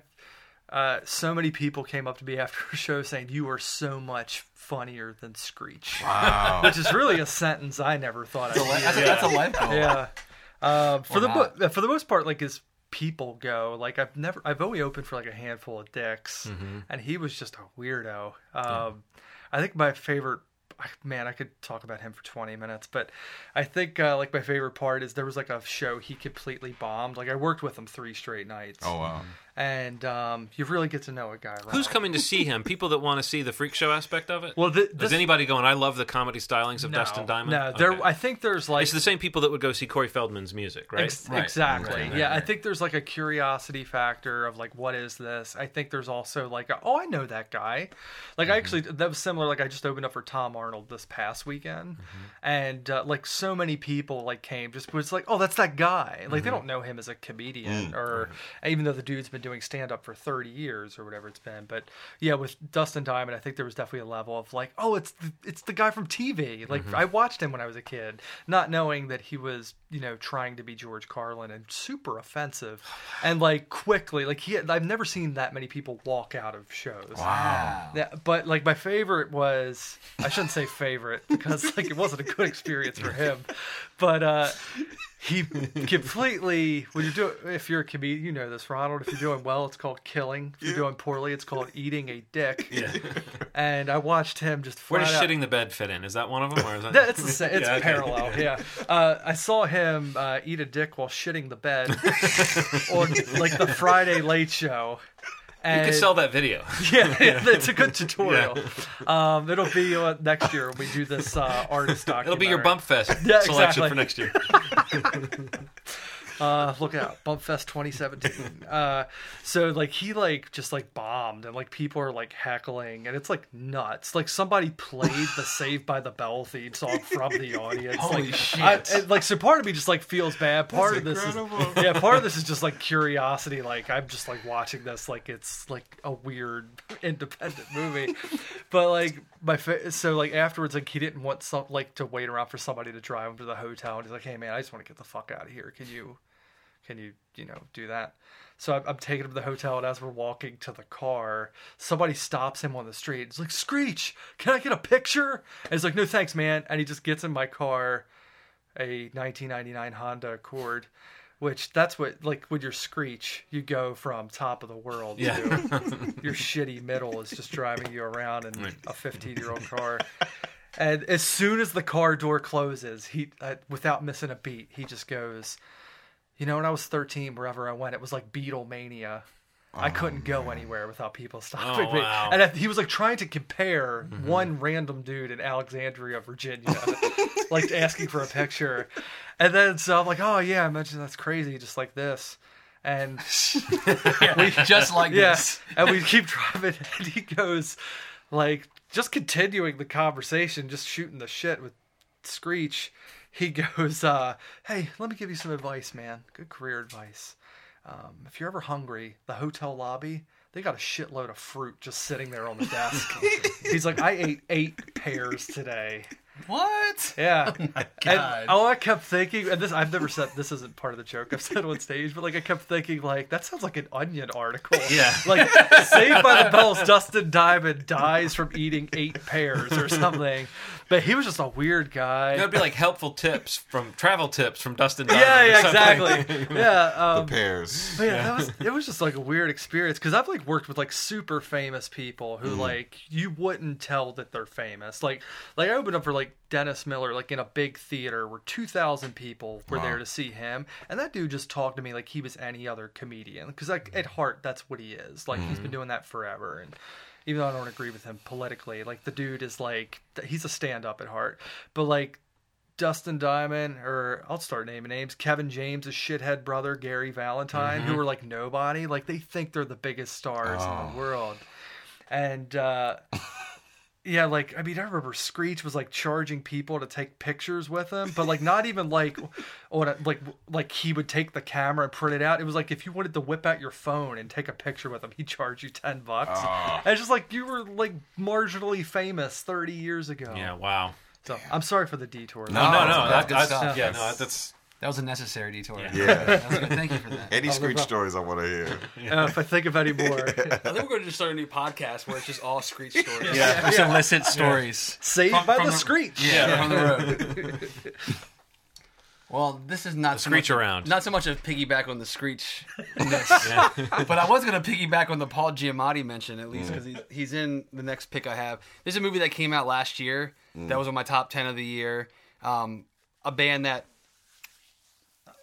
kind of changed my perception of music and like what creativity looks like in terms of music. But the reason I picked the film is mainly because it's focused so much to me, and then and it kind of gave me such insight into the mind of a genius and um, how fractured it can be when when when taking into, into consideration like everything going on in his or her mind, his or her world, his or her family, everything that can possibly tangibly or intangibly inf- influence somebody that in essence is making something that will stand the test of time and and you know whether he in this case we're talking about Brian Wilson and the film is Love and Mercy Bill Pohlad's film that came out last year Did it bug you that I threw that out as an example? Um, it did it did Earlier. I was like does he know I'm fucking I actually that movie? knocked that off my list because you gave it as an example. I love that movie. Yeah. Yeah. Um, but no, it's not something like where I went into this movie not knowing a lot about Brian Wilson because I, I absolutely love Brian Wilson and the Beach Boys. It's like besides the Beatles, like probably the band that my dad and I like bonded over most growing up. So it has a special place in my mind in terms of like the quality of music that was put out, how you connect to music, you know, through multiple stages of your life. Like to be able to say, you know, to see my dad when I'm younger, like listening to a band like the Beatles or the Beach Boys, um, and be able to tell me how you know music connects to you when you're a teenager and then you're a 20 something and then you're a father or whatever stage you are in life. How it transcends all that when it's coming from a place of experience a place of where you really have a voice. And I, I mean brian wilson would have to be in every conversation that anybody would have about musical geniuses. And just being the way the movie shows you that you know it shows you the character the, the person of brian wilson and what he was going through and how it affected what he was trying to do and ultimately what he was able to do as a musician and as somebody who just created stuff that would last forever. Um, i don't know many many movies that kind of touched me as much as that did in terms of giving me that perspective. And i love the way that it showed um, you know basically uh, not going from you know like the cradle to the grave, like not that widespread of a biopic, but really just like a snapshot of, of an important piece of his life, and, and really kind of catching up with where he was, like having Paul Dano and John Cusack play two different uh, timestamps of, of, of Brian Wilson's life, life, and then kind of seeing like what comes of that man who that person, like what's the what's the what's the long game of like what what happens after you kind of are able to channel that that amount mm-hmm. of creativity into something that people love and embrace and you know worship as a piece of genius? It kind of gives me insight into what happens to like that that the the person or the band or the thing that created this thing that I love mm-hmm. It still exists and something happens to that person after they put out this piece you know what i mean? Like Yeah, yeah. so like the insight into that part of it like the parts with john cusack mm-hmm. specifically you know you see tons of like biopics where you see how they rise and they fall and all this stuff. It's like it's the roller coaster of the business or whatever. But i like how i didn't have to go through that. It just kind of showed me that like I don't know, just like what happens to this person, you mm. know, and you you care so much about wanting to know that, and everybody knows what happened to Brian Wilson, mm-hmm. but the way it's captured in that movie just really kind of allowed me to connect some dots, you know, about this man that had a lot of trouble and a lot of problems, and like taken advantage of in so many ways, and like taken for granted in so many ways, but yet like everybody worships something that he had a, huge, if not sole hand in putting out. You know, like it's just there's a lot of perspective that I really don't know that I'd seen on a movie before, um, especially for somebody that I appreciate so much. that you already knew a certain amount about. Yeah, exactly. I do think that's great what you said about how they chose the right period to depict too, because the cradle to grave thing is so boring. Also, if you want to watch the Cradle to Grave version of that, there's like three Beach Boy movies that Yeah. they did make that you could see that, and I like that with this movie the way it's structured, it does capture those like little moments and these mm-hmm. like moments that were definitely, you know, big for him, even if they weren't like those standout moments that would be in a typical autobiography. I also just love that almost like the the John Cusack Elizabeth Banks part of that movie, it almost becomes her story and her perception of what's going on with this guy and what she sees. Like she's kind of us and watching that and dealing with it. And um, also, like for me, like I don't know if I mentioned this, my day job is I work with people with mental disabilities. So like I think this was like one of the most accurate accurate portrayals of like somebody with schizo you know schizophrenia or schizoaffective disorder. Um, I thought it was like really like alarmingly like felt real to me, and um, I love the way they showed that, and also. Uh, just showed like this genius like we've never seen him before and there definitely is a level of uh when you first hear those Beach Boys songs to open that movie, you get really excited and you feel good, and then you hear, like you were saying, Steve, like the dark shit that like Yeah. came behind all of this, like, mm-hmm. you know, beautiful stuff. So, mm-hmm. I love that, and he really is like the most sympathetic character in rock and roll history. Yeah. One of my favorite moments from that movie is the moment during a session or they're out. He's out, gone outside to kind of blow off some steam, and the musician Yeah. comes out and is like, "You're doing some crazy stuff here." Like the guy who's like a trained Yeah, yeah, musician, yeah. who you would imagine would be the first person to say. What the hell is this Who's that you're fucking having us do? Yeah. But Yeah. instead, they're like, "No, we've, we've all been talking. You're you're up to some really cool shit here." You know, it's like, okay, that must have been. I hope I hope there was enough of that type of validation in Brian Wilson's history Yeah, that you know. I love the way all that studio stuff was shot. With, Yeah, you know, yeah, they did it like like documentary, you know, handheld style, and yeah, it's beautiful. I love that. Well, my next film, um, I was going to try to make some kind of segue, but I don't think I can do it. The best I can do is okay. that Brian Wilson spent a certain amount of time uh, in a sandbox with a piano that had the legs sawed off, right? Right. Paul Sheldon spends pretty much the whole movie strapped to a bed with a, a broken foot, uh, or a really more than broken, a totally messed up foot, hobbled. Paul Sheldon. I'm talking, of course, about Misery, Wow. the uh, Rob Reiner film from 1990, which uh, I was looking it up today, and I've, uh, you know, it's one of those movies that's so solid, and then you look at it and you see it's William, written by William Goldman, and you just go, oh, okay, yeah, the guy who why. literally wrote the book on screenwriting. Um, but it's just such a great pick for me because it's the only one that really dealt with fandom the way that I wanted to see it be dealt with. Um, and it, it's such a it's a tortured depiction of that. But I do like that idea of what we expect from an artist that we like and what we demand of them, and the way that the artist probably like. You feel that you know the artist through their work, but you may know nothing of them, and they may actually look look down on you because you like that particular work or whatever.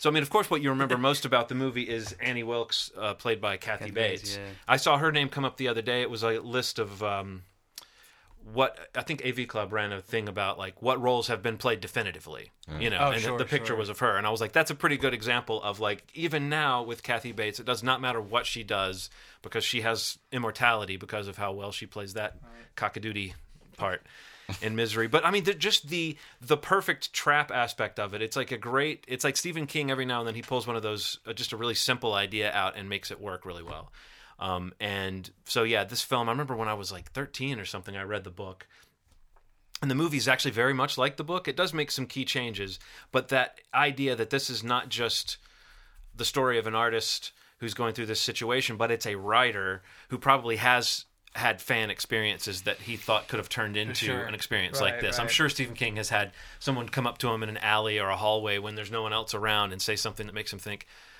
I should have a bodyguard, you know, Right, right. just Rethink because of the kind of writer that he is. But no, it's a, it's a, it's, and it's also back when Rob Reiner made good movies. You know, I mean, it's just a great example of a lot of things, uh, and it's just, it's one of those perfect thrillers. Yeah, I glad you brought up like Rob Reiner really did have a run to where he was such a good filmmaker for a few Mm-hmm. years. That was definitely like in the middle of that canon where he was just knocking it out. Of, not only knocking it out of the park, but doing so many different kinds of movies. Yeah. and yeah, that was him like doing something completely out of the box for him, and I love that movie. That's a really good one. It's also, I guess, it was right after he did Stand by Me. Stand was by that? Me, yeah. So that was that like was two Stephen King Stand by Me. adaptations in a row. Wow. So Oh, stand by me. it's called pulling a Darabont.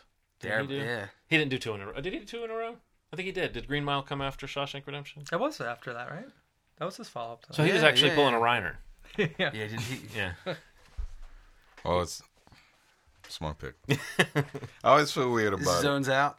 No, no, I'm listening, man. I, I'm I'm I'm a very big fan of the dynamic. Of what exactly? The dynamic. Between James Caan and Kathy No, Bates. uh, dynamic. The dynamic. No, no. I'm it's its serious. own thing that exists Yeah, out right. here. The dynamic. It's a thing. Um, so as a comedian, sometimes you get into a place where you just aren't talking about personal shit. And uh, in 2014, I saw Obvious Child, and I saw a woman give her soul to the crowd, and and it and it made me want to do that sometimes. I don't always do it, but I mean, I like that movie a lot because I think there Can was Can I say that in my mind, I predicted that you would pick this movie. okay. It I'm was glad. actually I'm readjusting my list. Yeah, I have it on my list. Yeah. too. That's a good really. one. Yeah, yeah. Okay, so Jenny Slate, Jenny. I guess that's three votes for me finally seeing this fucking thing because I need to Yeah. see You it. ever seen it? Yeah, so there's there's a And Jenny thing- Slate is is, Yeah. is amazing. So You you remember like a couple years ago where there was this thing where you would talk about a a woman, Mm-hmm. and you would have to like preface it with like. She's a funny woman, or she's a. It, it was weird. Like you, funny just wasn't. a- she's funny for a little old girl. Yeah, it was like a, always a thing when you had to mention the sex of the person and and that they they were like some rare flower growing in some mountaintop in a you know it, it was fucking weird. And when I saw this movie, I I just thought this is a funny human being. She's funny. She's doing this energy that she's putting out um a, alongside it was Jake Lacy Yeah. just kind of bouncing that off of off of her and being strong about a situation that women aren't normally depicted to be strong about. Abortion is a really weird thing to discuss, to have in a movie. Movies are very afraid of dealing with it in a Right. frank way, and so they Yeah. usually do it like with melodrama. Yeah, and having her address it the way that she does, she's very certain about her decision. She's very certain about how she wants to go about her life after this. Mm-hmm. And everybody's mourning around her more than she is, which is really interesting. And it's not to say that these aren't important issues, it's just to say that, like, strong women do strong shit. Mm-hmm. Strong people do strong shit. And I love that. And I love funny women. I love funny people, but I love funny women. Mm-hmm. And there are a lot of them and and I I think this this is a testament to like I love kind of Frances Ha came around uh, uh, around the same time. Well, I saw two movies that I just felt like were funny and were funnier than a lot of shit I was seeing that were these these like top tier funny men. I, I I just wasn't seeing quite as much authenticity.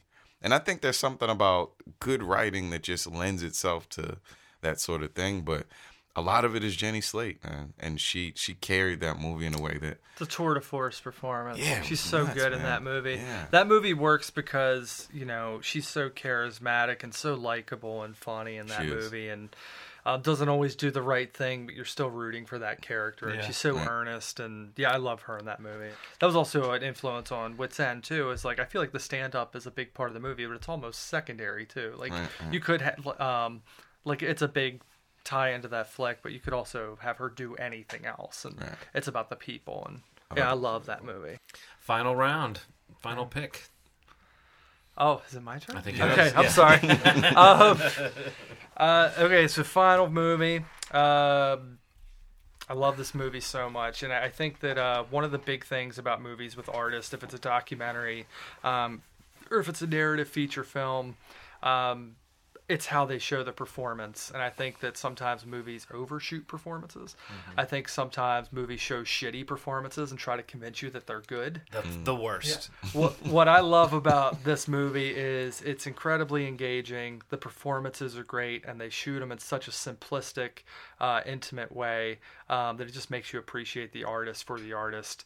Um, and that's why uh, I picked uh, Once, directed by John Carney, starring Glenn Hansard. Uh, love that movie so much. Love the soundtrack. Great soundtrack. Um, yeah, and uh, as far as like the way it like influenced Wits End, like I definitely modeled how we shot the performance scenes, like the stand-up scenes, after the way they shot um, the music performances once in once. Um, like it's all handheld and it's about the intimacy of the moment instead of trying to capture like a grand performance. And it's one of the things I appreciate from that movie is um, you know, I think sometimes with movie performances they overshoot everything and they make it look like a big like for. I think when comedy's been done wrong, they've made uh, comedians look like they're performing on an HBO special when it's supposed to be like this intimate little moment, or they show people on the wrong level, or they show people that aren't good at what they do, and you're supposed to think it. Um, with once, it was like, all right, let's just point two cameras in the direction and let the ta- you know two really talented people take over and do it, and I just love that movie so much. You're so right about the when it's supposed to be cool, when it's supposed to be a cool band, and it sucks, or when it's supposed to be the funniest guy in the world and he stinks. That's another reason why I'm worried about like they're making a movie about Richard Pryor, and it's like I almost hope that everything they do in that movie is just like showing him right before or after the performance. Yeah. Is 'Cause, it like, Mike Epps? Mike Epps is yeah. playing him, and he might be great as Pryor. Like I think he actually captures like the essence of it, like as a person. Like I Mm-hmm. think there's a reason why they cast him, and like not like a like more experienced actor, but like he's the best stand-up comedian of all time. Pryor Mm-hmm. was, so it's like no matter who you get or how experienced of a comic it is, it's going to be a drop off. Yeah, how, how much of that can you put in the movie, right? Like how much Yeah. stand up can you have in, you know? Just be weird. It's just yeah.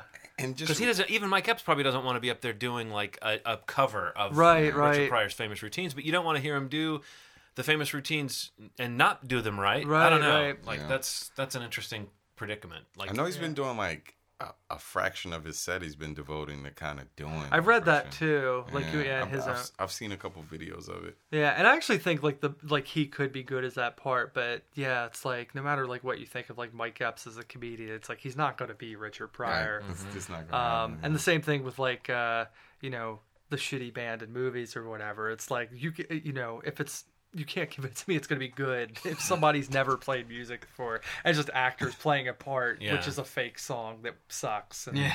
Um, that's why I appreciated Once so much. Is you know it's real so- performances. Yeah. yeah, real performances by the dude who wrote the songs, and he's so Mm-hmm. earnest. And you know, when he's screaming in the bridges of those songs, you can see, you know, the you know the veins at his neck popping out because it's like Mm-hmm. those notes and those words mean so much to him, and that definitely plays in in the movie so much. And yeah, I think as far as like capturing performances, that's probably my one of my favorite movies. Period. You know, let Mm-hmm. alone about an artist. Have you seen the trailer for uh, his new film, uh, Carney's new film, Sing Street? I have. I thought that that I yeah. I think it's gonna be hard to top once, but yeah, I definitely like that he's capturing an era and also doing something different with the Yeah, music that movie. looks- that so looks really good. It does look, like, and I like the Carcetti's in it. too, Yeah, from yeah. The Wire.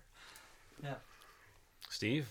my last pick uh, we've talked about a few times on this show i don't know I, I- i've noticed that the ones i ended up picking i did have obvious shot on my list but i kind of moved it around.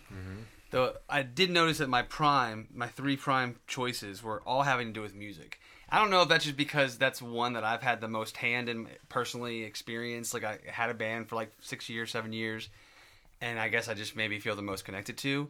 But um, I'd be upset if I didn't mention Almost Famous, uh, only because it's a movie that I feel like shows so many different sides of the music industry. You know, you you you get exposed to like touring, you know, the recording, the ego, the fans, the people writing about the music. You know, the kid influenced by the music. I, I just like the the ecosystem that the music creates like that somebody could output something that creates all these jobs and all of these different personalities and at some point they all come together and and make it work somehow or maybe not like in the case of this film. But um you know i just feel like this this was it stillwater? Uh, the band from almost famous just kind of seeing the personalities clashing um but at the end there's still some love for one another you know i can definitely relate to that you know in having a band or even on the smaller scale um, where you you disagree all the time but like you still are of the same mind that we are working towards something that we all believe in and um, I don't know. I just feel like that movie did such a great job of like exposing and kind of showing a little bit of a, a view of like more than just what you normally see, which is like the creating of something, you know, and like other films that a few of us have mentioned, just the creation process. But I love that you get to touch some of these outlier things, these like tertiary things that like exist only because of it. You know what I mean? Like these tour managers, these big festival people that are putting together festivals, the bitching and moaning that people are doing, like the riders that these guys have, the groupies, you know, it's just like I just love seeing how it all worked, and especially worked at that time in music history. Mm-hmm. You know, back like what could have been like probably one of the prime times of like how awesome rock music was, Sure. and uh, and and such a personal film for Cameron Crowe too, who I think now my opinion of Cameron Crowe is sort of Nah, eh. But at that time when that movie came out, it was like, oh, this is so cool. He's telling kind of his story. Yeah. This is something he knows. It's an era that he was around for. No, I think that that was a, a, a, a like. uh, What's the word I'm trying to look for? Like the ecosystem uh, the- of the music biz. Yeah, you feel like you do see a lot of different levels of it. You know. I- I'll be honest. From age 15 to age 27, if you would have asked me what my favorite movie was, I would have said Almost Famous, Mm-hmm. and it's come off the list because I've hated Cameron Crowe's last several movies. you're not alone. You know, Yeah, it's uh, that was what you asked uh, the other day on the Facebook thread. Any questions for us? I said Mm-hmm. Cameron Crowe. Are we sure he's good?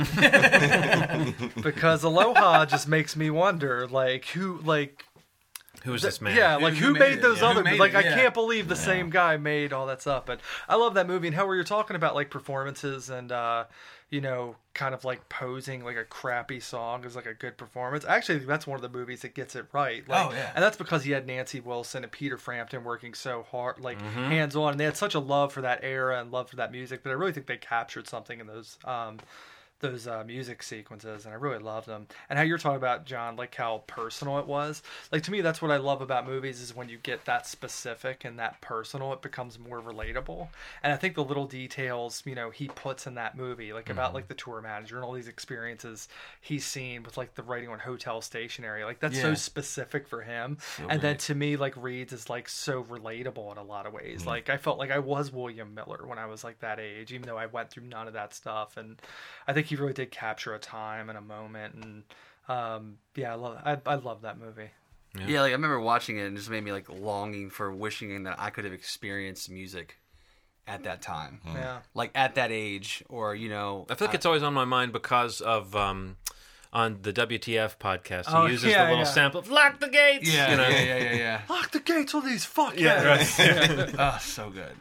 But yeah, I, yeah, almost famous. It's still one of my favorite films for for so many reasons. But it, it plays into this topic episode very well for me, just because that that idea of everything, like even the trickling down to the family and like how music is affecting this family and and their dynamic, that dynamic. Yeah. Uh, but I don't know. There's also Zooey Deschanel before anyone was sick of her. Yeah, Yeah. yeah, and There's an a- amazing cast. Before she looked out the window and then asked her phone if it was raining.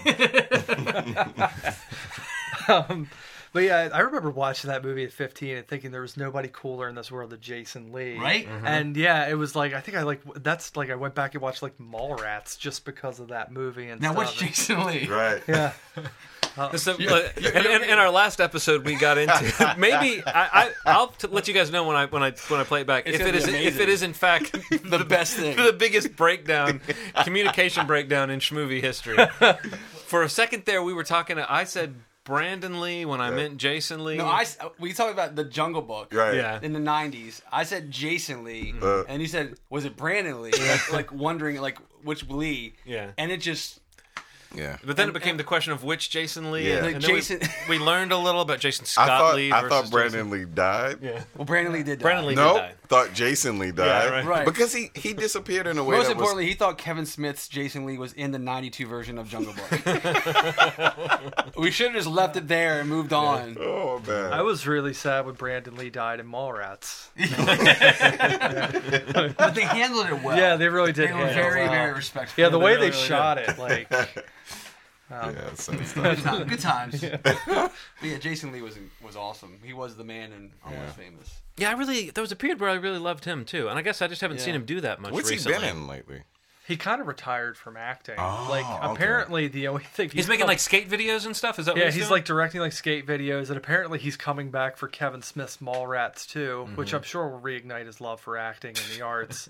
uh, Guaranteed. but uh, but uh, but yeah, He had a TV show for like ever, didn't he he? he had a few TV, a few different like. no one failed TV breathes pure cinema like Kevin Smith. Right. You know. Oh, I would. Right, right. You know what? I would love to talk to you about Tusk for hours Oh, because I know your feelings on it. But, uh, but uh, man, that's a guy who wasted it. Um, an opportunity. But, uh, but no, I thought Jason Lee like Chasing Amy, which is a, Ke- a good Kevin Smith. Yeah, I movie. agree. He's so good in. and, I agreed. um, I think it's my favorite.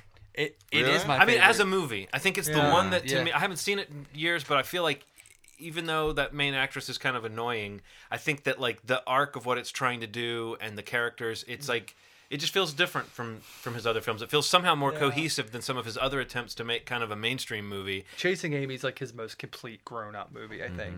And it, it one of the reasons it's as good as it is because Jason Lee is great in it, and that was like Affleck's first leading man role. Yeah.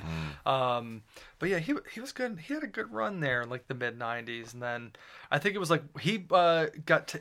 You know, it was weird. I think he started getting beaten out by uh, Ryan Reynolds for parts. It was like the better looking version of Jason Lee, and I think that's what killed. Yeah, the kind of career. smart ass. I can kind of see that. I know for a while he, he was talked about for Fletch. Yeah, both of them were actually. Oh, they were? Yeah, Yeah. because Yeah. it was actually it was uh, Kevin Smith was writing Fletch and Mm-hmm. was gonna have Jason Lee play the part, but the studio wanted Ryan Reynolds, Mm-hmm. and then the movie just ended up never happening. Yeah, You know who's supposed to do Fletch now is Sudeikis.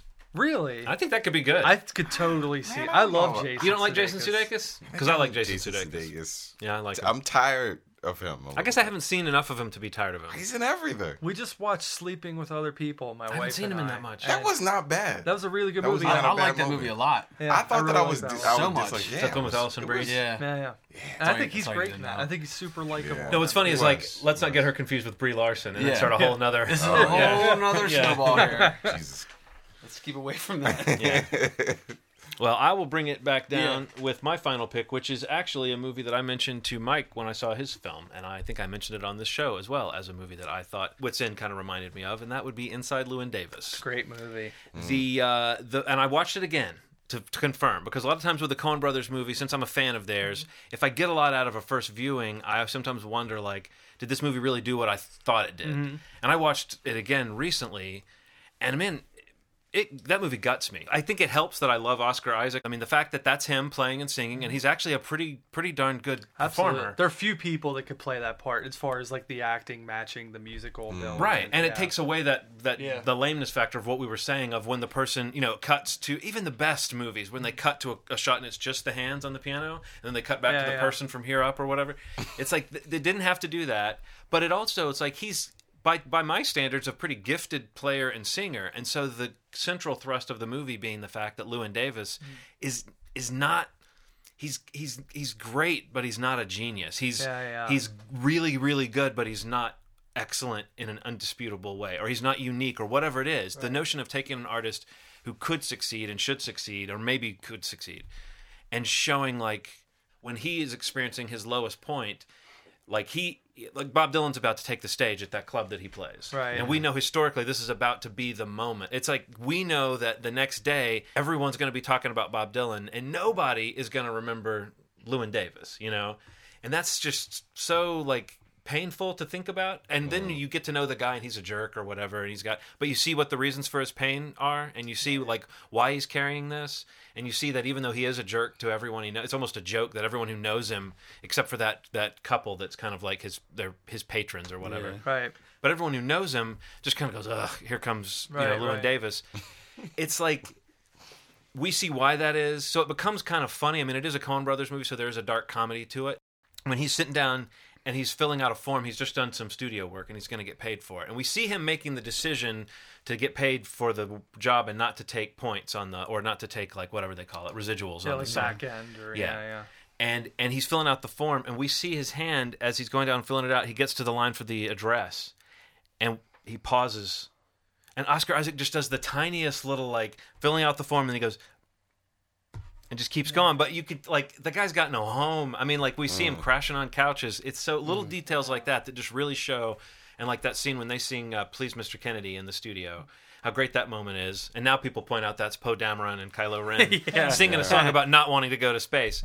Um, but um, th- th- great. there's a moment before they sing the song, and it just shows you how every step of the way, whether he means to or not, he burns bridges with people, he holds people at arm's length, and he's talking to his friend Jim that Justin Timberlake plays, and he says right before they get started, he was like, "Geez, I'm glad for the gig, but who wrote this thing?"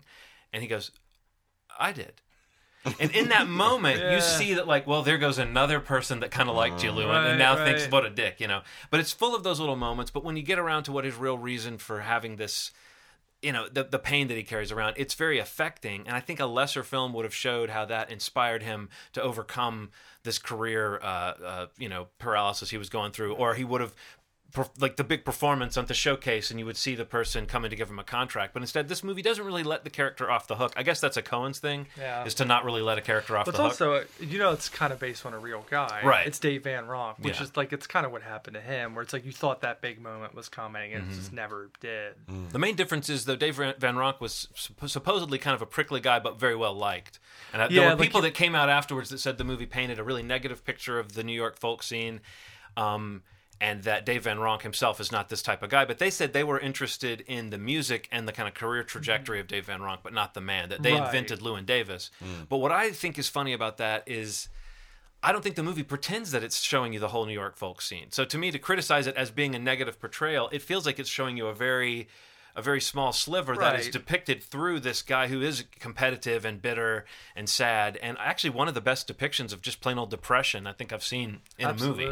So yeah, inside Llewyn Davis. You mentioned Wits End, and we had talked about that, John. Mm-hmm. Like, uh, like for me, that movie is such a big influence on our flick, just because I, I like the structure of it. Starts with a performance, and we don't really know what's going on with this guy, but Mm-hmm. we get that he's engaging. We get that there's something interesting about him that we hopefully want to follow, Mm. and then we're just going to kind of jump ahead and see where this takes us. And yeah, that's I think that's a Coen's thing to where it's like it isn't really a typical three act structure, Mm-hmm. to where it's just like we're just going to follow this guy because we think he's interesting and we think you will too. And that's definitely something we really thought of with with our movie. And I think part of that it kind of throws you into the world too. yeah, and I think one of the big reasons that works is because Oscar Isaac is so you know just so engaging and so good and um, he's a regular Yeah. Jason Weems. He's like he's like the Jason Yeah, Weems yeah. of music. absolutely. I'll, I'll, you know, I, I think Jason will take that.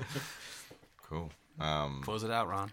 all right, so my last pick is a movie about a two documentarians that choose to follow a mysterious man, and it it starts to get very chaotic. Uh, it's Man Bites Dog. Oh yes. Oh wow. Man, that fucking movie. Um, what year is that from? Did 1992. So that this was Wow. like I've never seen this. It's Yeah. like man, Nah, this is like you guys have the- told me about it before. one of the first i guess it's like found footage it's it's kind of this pov view they start filming they meet this guy and it starts off with like him he's he's a serial killer and the way that they capture it is such a it's it's nothing you would think that when they captured something like this it'd be very like uh kind of exaggerated. It's just brutal and silent. Like there's a lot of scenes where he he just stabs someone it gets quiet they're reacting and a lot of it is just like the shock of it. And it keeps getting worse and worse and worse until the man bites dog the dog like it's like the the it, it's like the the viciousness starts to leak into every they start helping him basically wow. they start like pushing the body or doing mm. it's it, it's a really Yeah, it's very much about how they get pulled in. I can't. I forget to the extent that they were characters, but it's presented as like a cinema verite type thing where Yeah. no varnish, just follow someone around. just and follow kind of- them It's made to look. It's not of the current crop of found footage w- that we think of that as like Yeah.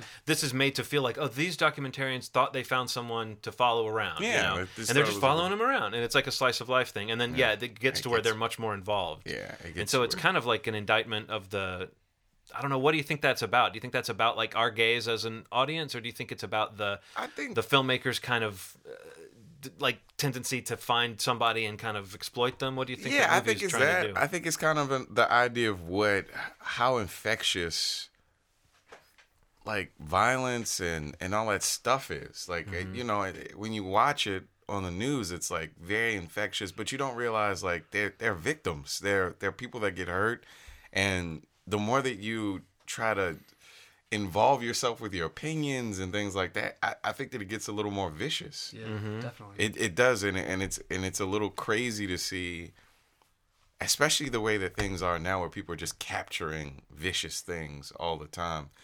How our brains process it, and it's it's almost how these guys process it. At first, it was very shocking and shot very far away. yeah, Then, as the murders get more Yeah, vicious, yeah. it gets closer and closer and closer to a point where it's like almost like too close, and it's too unbearable and too visceral. And, And it's almost like the sparseness of the movie makes it that much more visceral. yeah, more there's no music. and- There's yeah. no the music. The only music that you really hear is when they're walking around and there's music in the area. That's Mm-hmm. it. There's Hmm. nothing really that carries it but dialogue and the screams of the people and the footsteps of them running away Yeah, from the yeah, yeah. crimes. It's it's a, such a cool movie. And one thing that I thought was really cool about it, if you look at the cover of the DVD, um, it's actually almost exactly the same as the Sin City Oh. cover. If you look at the the movie cover for Sin City, it's like this guy pointing down with a gun. Yeah, yeah, looks like the Sin City cover. And I always thought that was really interesting that it was that particular shot because if you see where that comes from in the movie, it's fucking jarring. It's a weird movie. That was like an early awareness of indie f- film for me. Like I Mm. remember when that movie, when like I, s- I had to kind of seek it out. I'd read about it in Fangoria or something. Mm-hmm. It was reviewed or something, and I, I just remember like it was one of those movies that when it showed up at the video store, my friends and I were like. It's that movie we heard about that just Right, sounds right. so Yeah, crazy. yeah. If you're uh, uh, younger than a certain age, you, you don't remember that you used to hear about things, and it just there was there wasn't much information. I mean, but you know, before the internet, before all this, uh, all the uh, online outlets for movies, you just kind of had to hope you would you would come across something. So when a movie showed up in your local video store, it was like, holy shit, this Gotta is that movie it, I've yeah. heard so much about. Um, and yeah, very very creepy and funny. Oddly, Yeah, it has a lot of funny parts. Cause the killer's like super charismatic. Like Mm-hmm. he's, he's he's a weird person, but like he's funny as fuck. Like he, his Isn't there a part where he's trying to scare, like he figures out the old lady has a heart condition, and Yeah, decides he's going to yeah, yeah. scare her to death rather than kill her in another so way? Crazy? Yeah, Yeah, that's the kind of comedy that you're in store for with this film. yeah. If you, I, I think yeah, you'd I, enjoy I want to check it out. I've And it's seen it. man, yeah, it's I it's feel like that was a really big influence on a movie I really liked that came out in the last few years, The Dirties. Did you guys see Mm-hmm. that? Oh yeah. I think that's Mm. actually really similar. And I, I think that like the filmmaker said that that was like a big Oh, wow. influence of them. And, um, I feel like that was like a slightly more you know modern, younger take of it. I also think it's funny that like two hours ago when we started this conversation, you're like these movies about artists made me want to go out there. all of them made me Yeah, want right. to. And then you find out something really crazy about me. So I guess I know what Ronald and I are doing after this. Uh, Going on a killing spree. Ronald blocks the door. None of you are going anywhere. You know, uh, Kid Cudi actually made a music video version of this. oh, I didn't know that. And I like I had no idea, and my friend told me like years later, and I looked at it. It's it's it's pretty much a recreation of it in, in seven minutes or so. Wow. Did anybody have any also rans that they wish they could have fit on their list? I actually had one. I didn't bring it up because I was afraid that no one has heard of it. Mm. Because every time I bring it up in conversation and recommend it to people, no one knows what I'm talking about. Has anybody ever heard of the movie I Am Not a Hipster? No, Um, I stumbled across this. My wife and I were just looking for movies on demand, um, and we thought the title was terrible, and we just wanted to see what it was. And it turned out it was a micro-budget movie by the dude who directed uh, Short Term Twelve, which is a movie I really, really like. And this wow, was yeah. his first feature film, um, and basically it's kind of like how we made like Wits End. It's the dude put his friends in, mo- in the movie, shot it digitally for like no money, um, but it's about a uh, musician in Austin who uh, you know is just kind of going through a tough time and he just stumbles through a bunch of events. But great soundtrack great movie. It's one of those ones that like i just wish more people have heard of it. And that dude um i forget it's destin something um, who directed short term 12 that guy's gonna end up doing some awesome stuff because to see the progression from one movie to the other especially is so cool. And i love short term 12 and this is um, when I found out it was the same director, it was kind of blew my mind a little bit because I love both of those movies so cool. differently. Yeah. But it's a really good flick. If you like Inside Llewyn Davis, it's kind of similar to that. Okay, cool. write that down. Yeah, definitely. Um, I Nothing don't really? think- I had Obvious Child, which I was going to mention, but Ronald covered that. A very small part of me, I don't know what this says about me, wants to say Eight Mile. Mm, great. Um, I like that movie. I don't know what it is about Eight Mile, but uh, I don't know. I was also going to say Boyz n the Hood, just in terms of like a, a period of time and how how that genre of, of music affected people in that moment and the people that came out of the moment. Right. Um, but I don't know something about Eight Mile. I don't know what it is. I don't know if maybe it's seeing uh, somebody play themselves. I think I know why you did. their You like. Why? Because Clarence parents had a very good marriage. I always thought that You part was me. You got me. amazing.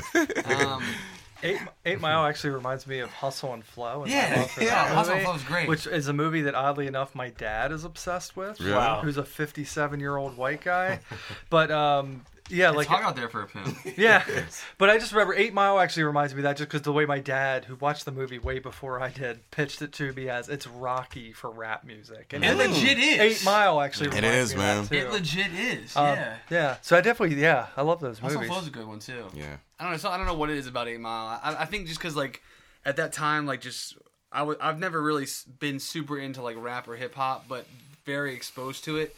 And at like his height, Eminem was like you know Yeah. when I was in high school, I had no comprehension of how somebody could be so big. And then to see him like be in a movie about e- You, essentially you were in high school when Eminem came out.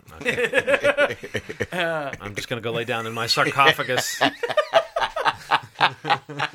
um you know just it was like kind of weird. Like I just remember like kind of piecing it all. I've already together, like- mummified all my servants, so they're gonna be in there with me.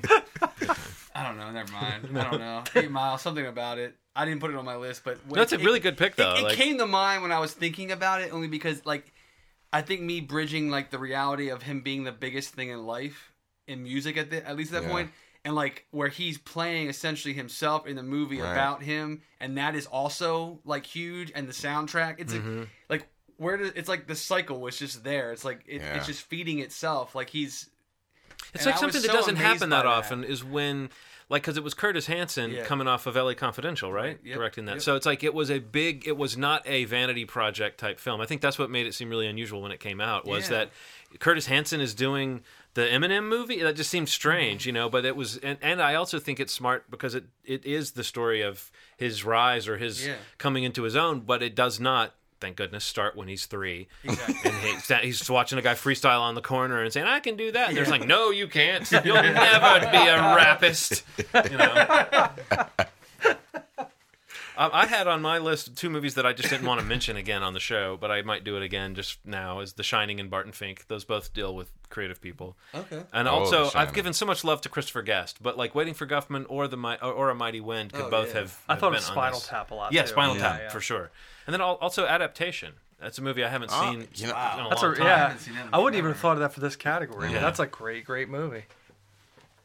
One of those times when uh, Nicolas Cage showed up and was really good. You know, it still happens. Yeah. CB4. all black, y'all. All black, y'all. All blick at the black. and I'm black, though. that was the best song. God, that movie was funny as fuck to me, man. Oh God. Thanks for coming, Mike. Yeah. Thanks for having me, Yeah, guys. I, it, no, it's uh, I, I love the show. Like, it's honestly, it's like one of the uh, only like local podcasts that I, I li- make time to listen to. Not that like Oh, I'm like so that's- busy, but like I, I genuinely love when you guys put out a new episode. Oh, that's So great. Oh, It's man. been a pleasure super to be on here. Please have me back. Absolutely. Not even to talk about my own movie. I'd love to just shoot the shit with you guys. Yeah. Well, yeah, you either That- have that's to great. remain affable so that we think of asking you on again, or get that next movie done as quick as you can. But one Uh, of those now two. I'm motivated. Yeah. Yeah, Bump Fest Yeah. wasn't enough. Now I gotta get, get that movie schmovie. If you could maybe slip us some Bump Fest passes, maybe we'll, Absolutely. We'll talk Yeah, off yeah, mic. yeah. Yeah, we could work on we, that. will, we will be there. So yeah, uh, as Ronald mentioned last episode, we are now on Google Music, Mm-hmm, formerly known as Google Play, maybe still known as Google Play. I don't really use Google, but apparently it's on there. Yeah. And that's for those of you who don't want to download, but would rather stream this. It seems to be a really good option. Stream So the shit out of it. Ronald's very excited about it still after I'm the so last excited. episode. I'm so Um, excited. and we're also on uh, iTunes, obviously, um, where some people found us. But if you if you subscribe to us on iTunes, it really helps uh, in terms of people trying to find podcasts about movies, about film, about anything really relating to the two. Uh, in terms of suggesting us to new new listeners, which would be greatly appreciated if you could subscribe, review it, star it, give it a rating, anything like that. That would be greatly appreciated. And uh, and we are actively working on trying to find out uh, if there's any new venues that we can kind of throw our music, our, our podcast out onto, and uh, and and get You, people. you've been thinking this was music this whole time. I, I don't know, man. Music's music. music, music. It's acapella. But yeah, the goal the goal is to get it out. Ronald Ronald's ultimate goal is that we got to get on Spotify. Yeah, we You know, gotta get that's on no Spotify. secret. Ronald is a Spotify guy. I'm a Spotify So we got to get up on that Spotify. People But, uh, just for type that now, shit in and- Google, iTunes, do what you want to do with it. But uh, hopefully you can find us some way or another. and uh, hopefully you guys will be looking out for for Mike's film Wits End whenever whenever it finds its way to a screening near you. What, what, do you have a site for the Yeah, uh, film? witsendfilm.com. and okay. uh, it uh, according to the poster I just had text me, it'll be at the Senator uh, May 24th as part of Bump Fest. So. Okay, cool. So if you're in the Baltimore area listening to this and you want to come see a, a great film from a local filmmaker who's I'm sure has more greatness to come. Based on his timeline, he's going to pretty much have a movie every 11 to 12 months. That's what we're expecting. that, that's been Yeah. promised. Yeah. Uh, you know, we're gonna hold him to that.